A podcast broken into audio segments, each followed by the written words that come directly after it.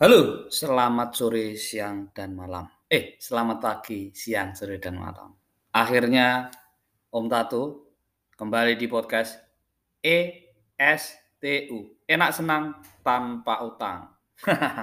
Alhamdulillah setelah terakhir ngonten di podcast S2 pada 10 Juli 2020 terus lupa terus nggak eksis terus nah sekarang 23 Mei 2022, 10 tahun setelah 40 tahun Mas 41 tahun masih usia saya, saya akan memulai monolog lagi. Uh, sebenarnya lebih pada cerita kehidupan pribadi saya yang ya mungkin nggak penting, tapi siapa tahu berguna, gitu lah. Nah, jadi ini mungkin lebih konsepnya lebih lebih baru karena lebih lebih seger lah Oke. Nah, hari ini itu kebetulan tanggal 23 Mei 2022 itu saya jalan jalan keluar komplek rumah dan ternyata uh, saya keluar jam 12 siang lah, uh, lohor lah, pas jam-jam lohor gitu. Ternyata banyak anak sekolah udah pada pulang pulang apa namanya? Pulang sekolah. Berarti kan sekolah sudah normal lagi tuh. Uh, maksudnya udah PTM, pelajar apa? pertemuan tatap muka, pendidikan tatap muka. Nah, udah PTM. Jadi Nah, nah ngomse-ngomse atau ngomong-ngomong soal pendidikan tatap muka dan pendidikan di Indonesia seluruh, seutuhnya sebagai saya saya adalah uh, sarjana S1 dengan gelar ESOS atau sarjana sosial. Oh, saya merasakan pendidikan di dua era yang berbeda yaitu era Orde Baru dan era uh, setelah Orde Baru. Nggak tahu kalau menyebutnya era reformasi sekarang masih reformasi masih eh, eh, apa masih eh, ini enggak masih masih eh, layak disebut reformasi enggak sekarang? Kan sudah sudah lama tuh reformasi itu 98 udah hampir eh, jadi 2022 berarti 12 eh, tahun yang lalu sudah hampir seperempat eh, hampir ya sudah satu dekade lebih lah. Menurut saya sih udah enggak era reformasi lagi jadi era setelah orde baru aja. Jadi saya mengalami eh, sekolah Orde Baru dari TK, SD, SMP, dan juga separuh SMA. Jadi SMA itu separuh Orde Baru, separuh Orde setelah Orde Baru. Kuliah di era setelah Orde Baru, terus ya seperti itulah. Tapi saya akan membahas soal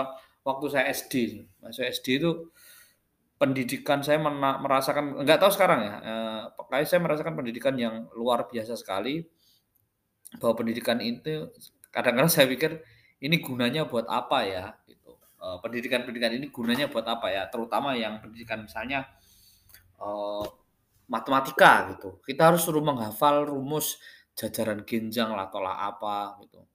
Ataupun kita suruh menghafal biologi gitu. Uh, apa uh, makhluk hidup paramecium, amuba itu membelah diri bla bla bla. It, saya mempertanyakan saya tidak menyalahkan kurikulum ya, saya tidak menyalahkan guru, tidak menyalahkan siapa, tapi saya mempertanyakan ke diri saya sendiri, itu gunanya buat apa ya gitu. Toh ketika anak masih di bawah 12 tahun, itu kan dia masih ber, berpikir untuk uh, ingin jadi pilot lah, besok menjadi main bola lah, jadi pesilat lah, jadi uh, nahkoda lah, tiba-tiba masih berubah-berubah gitu. Kenapa harus disuruh menghafal yang memang itu harus dihafal di saat itu aja gitu.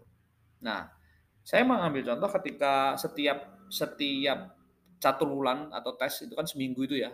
Biasa Senin, Senin itu yang paling berat tuh. Eh, Senin itu Senin itu yang paling agama sama PPKN biasanya. Eh, Pancasila itu, pendidikan Pancasila itu PMP dulu. Terus Selasa itu biasanya mulai agak berat matematika IPA. Rebu bahasa Indonesia. Nah, nanti setelah setelah Jumat, Sabtu itu pelajaran paling enak tuh kerajinan tangan. Nah ini nih saya mau bahas ini kerajinan tangan ini. Ini menurut saya pelajaran yang paling berguna menurut saya paling berguna, paling bisa menjadi kalau ada talent scouting gitu, ini yang paling penting di ini momen ini. Karena menurut saya, saya itu eh, ketika SD itu di saya di Wonogiri sana ya. Saya saya nggak tahu ya SD yang lain di Jakarta, Kalimantan, Sumatera atau yang nggak tahu. Tapi waktu saya di Wonogiri saya itu di Wonogiri Purwantoro di Bangsri, jadi saya SD 1 Bangsri, SDN 1 Bangsri. itu dulu SD Impres, instruksi presiden. Wah, jadi Soeharto yang Pak Soeharto yang menginstruksikan untuk membangun SD itu. Jadi itu setiap hari Sabtu itu ada pelajaran kerajinan tangan atau keterampilan. Nah, ini biasanya tidak teori tapi praktek. Nah, kalau saya, kalau saya itu tidak berbakat di bidang apa pun, gambar jelek, bahkan nulis saja jelek, apalagi gambar menulis saja jelek. Eh, ini ini ini kerajinan ini eh, bentuknya kriya ya, maksudnya bentuknya sesuatu yang nyata, seni gitu. Nah, saya itu jelek. Akhirnya saya saya ngambil gampang-gampangnya aja. Saya kalau nggak bikin lampion yang dari kertas karton, ya saya bikin ini, bikin apa namanya, uh, bikin poster-posteran, yaitu ada kertas karton, terus pinggirnya saya kasih uh, kayak bingkai-bingkai sederhana, entah bingkainya dari bambu ditempel pakai uh, lem atau bingkainya dari kardus yang lebih tebel gitu. Terus tengahnya gambar dari koran, saya potong-potong, saya tempel-tempel. Itu kan gampang banget. Tapi teman-teman saya yang sorry, secara ekonomi ke bawah kan mesti nggak punya koran, nggak punya apa. Itu bikin dari batu apa tanah liat. Dan saya perhatikan ada tiga orang, eh, satu dua orang, eh, eh, namanya Senen dan namanya Jupri teman saya itu. Itu kalau bikin sesuatu dari tanah liat, itu itu kalau dia lahir di Spanyol udah jadi maestro kali. Dia anak SD nih, si Senen sama si Jupri ini, itu bikin kayak patung-patungan gitu. Itu udah persis banget kayak patung beneran. Jadi dia misalnya bikin patung uh, dulu apa ya? Uh, uh, uh, apa namanya misalnya tokoh kartun apa kak? Himen atau apa zaman dulu Himen atau Huluk gitu zaman dulu. Dia tuh bikin persis banget dari tanah liat dan itu menurut gue sebuah karya seni yang luar biasa. Dan itu dalam tanda kutip biasanya dihargai biasa saja. Yang dihargai adalah hari Senin sampai hari Jumat. Ketika uh, ketika saya nilai saya matematika saya, saya bagus ya. Ada dua teman saya Anjar sama Aan itu bagus-bagus. Itu saya Anjar itu hargai karena nilai matematikanya bagus, nilai IPA-nya bagus, ini dihargai gitu loh. Banget dihargai karena kita pasti ranking satu. Kita bertiga itu pernah ranking satu itu tiga-tiganya ranking satu semua. Jadi ranking satu A, satu B, satu C. Lucu banget ya. Jadi juara bersama lah kalau di sepak bola Indonesia yang ngehe itu. Jadi eh, apa namanya? Uh, itu. Tetapi kayak Jupri dan kawan-kawan ini, saya nggak menyalahkan guru ya, ini kan guru ter guru kan SOP dari dari Depdiknas zaman dulu kan seperti itu. Itu tidak dihargai, padahal uh, bukan bukan saya tidak tahu tidak dihargai, tapi tidak dianggap itu sebuah prestasi besar. Yang bes, dianggap prestasi besar adalah saya yang ranking satu, yang yang akademisnya bagus. Padahal anak SD itu kan itu bakat dari awal itu. Nah, kembali ke Jupri sama si Semen tadi, teman saya itu. Itu ternyata karyanya tuh luar biasa. Bayangin loh, dari tanah liat dia bisa bagus banget, detil banget. Dan itu ya kalau Jupri sama Semen ini lahir di Spanyol, dia udah jadi maestro sekarang. Dia udah sudah di sudah bekerja kalau dia bekerja di karyawan jadi karyawan Madame Tussauds kali ya atau kalau dia jadi seniman independen gitu dia udah bikin karya-karya besar gitu ya ya memang garis tangan orang sudah ditentukan oleh yang maha hidup gitu. Tetapi kan eh, tetapi kan ada something yang saya rasain sejak itu sebenarnya ketidakadilan ini gitu saya sekali lagi saya tidak menyalahkan guru ya. Guru terikat oleh kurikulum, terikat oleh sistem di era itu. Gitu.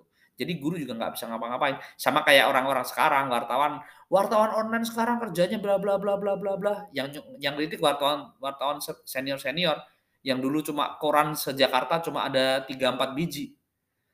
Mereka nggak kritik pembuat kebijakan media online-nya, tapi meritik wartawannya. Wartawan kan kerja sesuai dengan SOP. SOP kantor itu. Masa pakai SOP sendiri kan yang nggak lucu. Nah itu balik itu itu. Jadi balik lagi ke, ke sistem tadi, ke, ke Jupri dan si Senin tadi. Si Jupri dan Senin itu punya, menurut saya, tuh anak keren lah. Itu keren banget dengan dengan dengan dengan bakat dia seperti itu. Di kalau dia ada talent scouting gitu ya, eh, lulus SD dia langsung dilempar ke Singapura di sekolah art atau di mana gitu mungkin akan ceritanya akan berbeda. Tapi balik lagi ya, hidup mati jodoh dan rezeki itu urusan Tuhan. Gitu. Nah, ada satu lagi teman saya namanya Sumanto, panggilannya Tobos. Itu juga gitu. Sumanto itu saya jadi dia kakak kelas di atas saya dua tahun, tapi akhirnya jadi teman saya kayak nggak naik kelas. Tapi ini anak bakatnya luar biasa. Tahu nggak?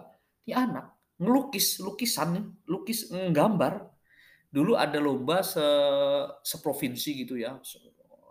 Bayar waktu itu bayar 7.500 kalau nggak salah terus di karya kita dikirim ke provinsi tingkat provinsi gitu ya. Tobos ini kayak nggak salah waktu itu digratisin karena sampai meter gambar itu temanya menggambar bawah laut.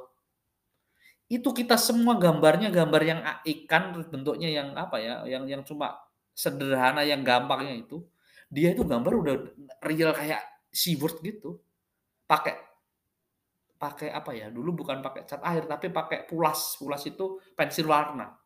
Dia itu bagus banget.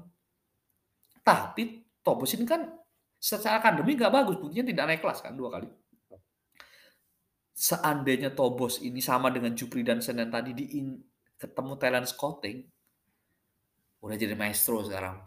Karyanya jadi, jadi masterpiece kali ya. Tapi lah, apalah daya, itu sebuah sistem.